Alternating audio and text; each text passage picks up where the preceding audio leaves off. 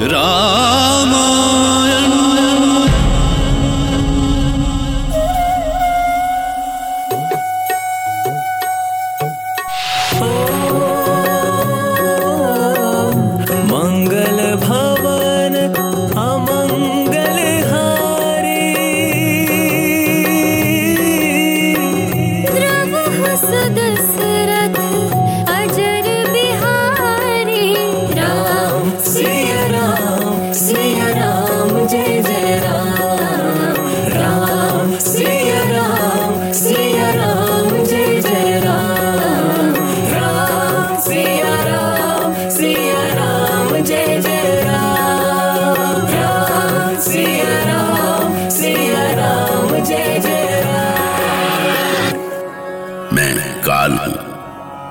सुमित्रा नंदन लक्ष्मण अंगद को रामदूत के रूप में रावण से वार्ता करने के लिए भेजे जाने से आशंकित थे।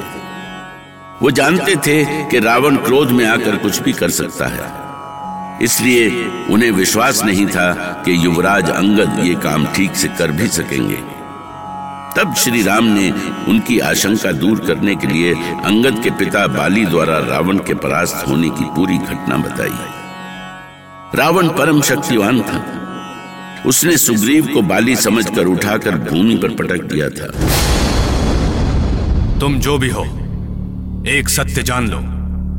भ्राता बाली संसार के किसी प्राणी से नहीं डरते। इस समय वो समुद्र तट पर पूजन करने गए हैं।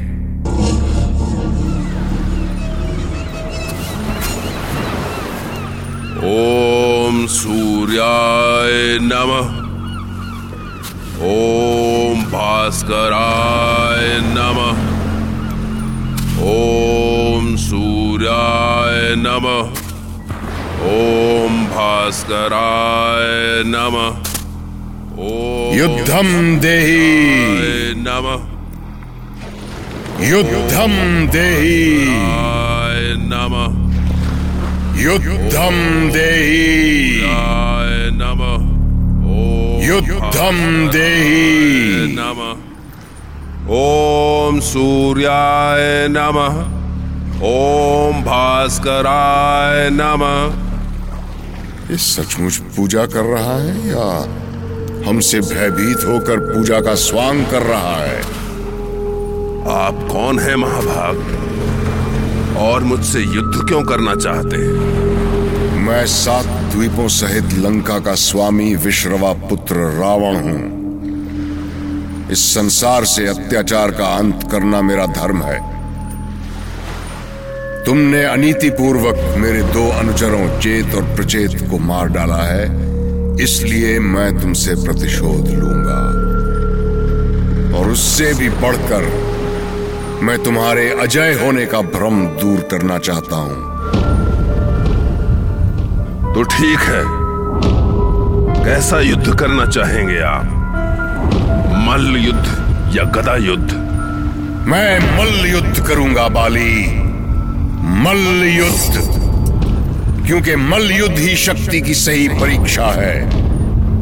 तैयार हो जाओ। मैं तैयार हूँ। आओ।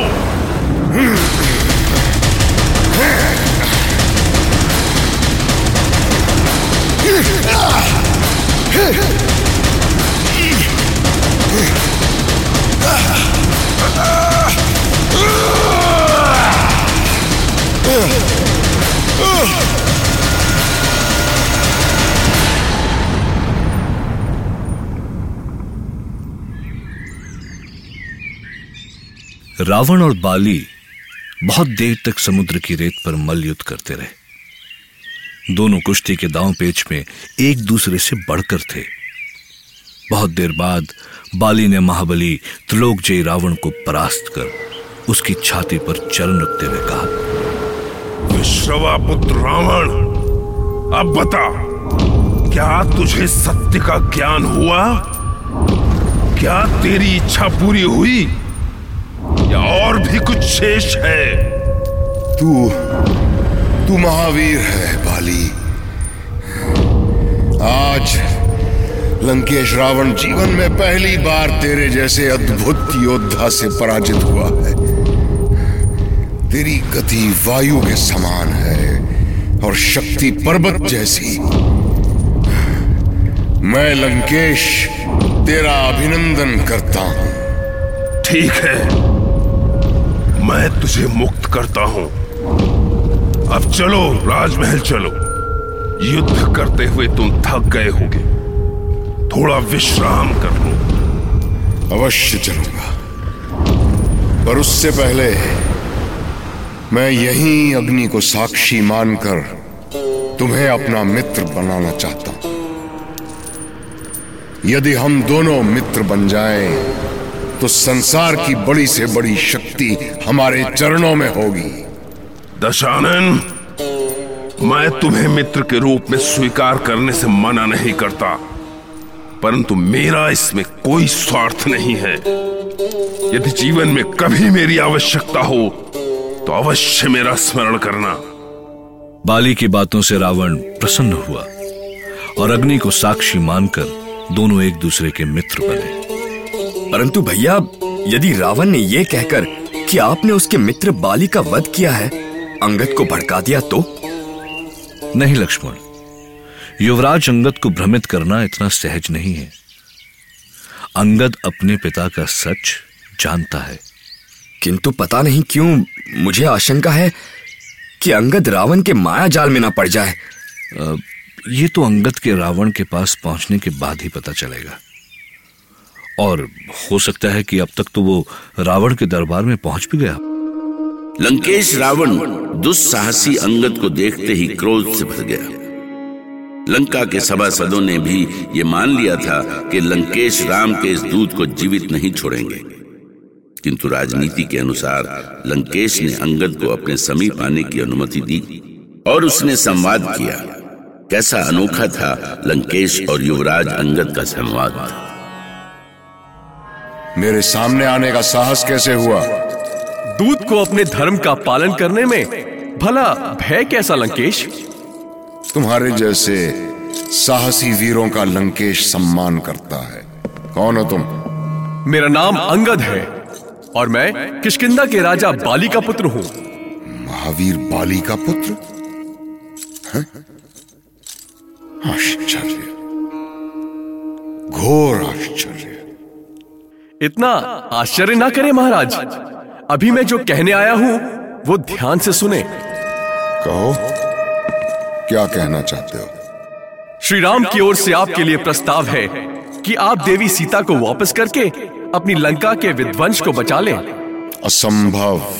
हाँ फिर तो मैं कुछ नहीं कर सकता। आप अपने इस राजमहल से बाहर निकलें और युद्ध करें। जाओ उस वनवासी को संदेश दे दो कि हम युद्ध करने के लिए तैयार हैं। सीता अब यहाँ से नहीं जा सकती। तेरे राम ने जो भूल की है उसका यही दंड है। भूल तो आप कर रहे हैं लंकेश ये जो आप मान बैठे हैं कि आप माता सीता को नहीं लौटाएँगे। इतने छोटे मुँह वाले इतनी बड़ी बातें नहीं करते अंगद। तुम भूल रहे हो कि जिस राम के तुम दूत बनकर आए हो वो हमारे मित्र और तुम्हारे पिता बाली का हानता है बाली का वध किया है उसने।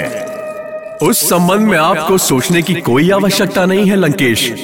मैं अपना हित अहित स्वयं सोच सकता हूँ। तुम्हारी मति मारी गई है। तुम उचित अनुचित का विचार भी नहीं कर सकते। मेरे विवेक पर उंगली मत उठाइए लंकापति। श्री राम ने जो किया उसका सत्य मैं जानता हूँ और उसका भी सत्य जानता हूँ जो मेरे पिता के साथ आपने किया था। हमने अग्नि को साक्षी मानकर बाली के साथ मित्रता की थी। हमने किसी भी संकट में एक दूसरे की सहायता का वचन दिया था। ये आपका स्वार्थ था। मेरे पिता को मित्र बनाकर पूरे संसार को अपनी मुट्ठी में करना चाहते थे। बस करो बाली पुत्र बस करो। तुम त्रिलोक जयी रावण की सभा में खड़े हो। देवराज इंद्र तक मेरे भय से कांपता है। और तुम्हारी उस राम में इतनी आस्था है, जो मेरे साधारण से सैनिक का भी सामना नहीं कर सकता। किस भ्रम में है आप, लंकापति? मैं उनका एक तुच्छ सेवक हूँ, और मैं आपकी इस भरी सभा को चुनौती देता हूँ कि यदि कोई महावीर है तो मुझे पराजित करना तो दूर। केवल भूमि से मेरा एक पैर भर हटा दे।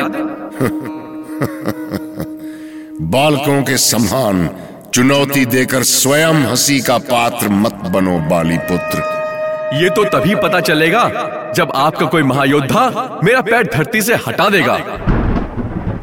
अंगद की ललकार सुनकर रावण के कई वीर योद्धा उठ खड़े हुए।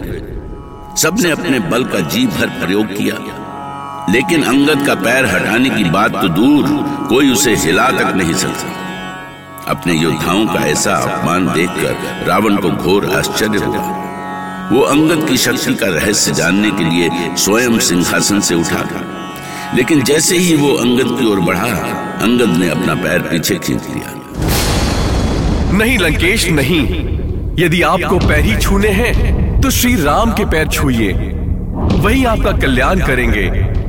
मेरे पैरों पर झुकने से क्या लाभ? तू अपने राम का संदेश लेकर आया था बाली पुत्र संदेश देकर तूने अपना कार्य पूरा किया। अब जाकर मेरा संदेश उसे सुना दे कि वो बालकों का खेल बंद करे और युद्ध भूमि में आकर दशानन का सामना करे।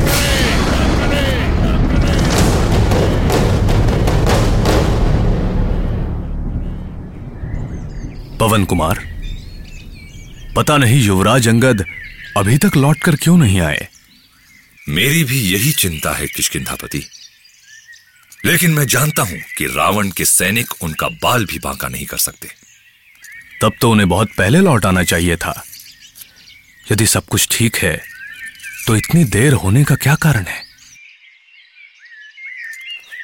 प्रभु प्रभु प्रभु कहाँ है प्रभु? अनर्थ हो गया प्रभु अनर्थ हो गया। दौड़ो हनुमान दौड़ो। जल्दी देखो क्या हुआ है। जी महाराज। अभी श्री राम के शिविर में अंगद की वापसी के बारे में विचार विमर्श चल ही रहा था कि तभी दक्षिण दिशा से उल्काओं जैसे चमकते चार पिंड भारी गर्जना के साथ शिविर में गिरे। सभी वानर और रीछ सैनिक घबरा गए। उन्हें लगा जैसे रावण ने शिविर पर वज्र फेंका है। किंतु श्री राम ये सब देखकर मुस्कुरा दिए। रामायण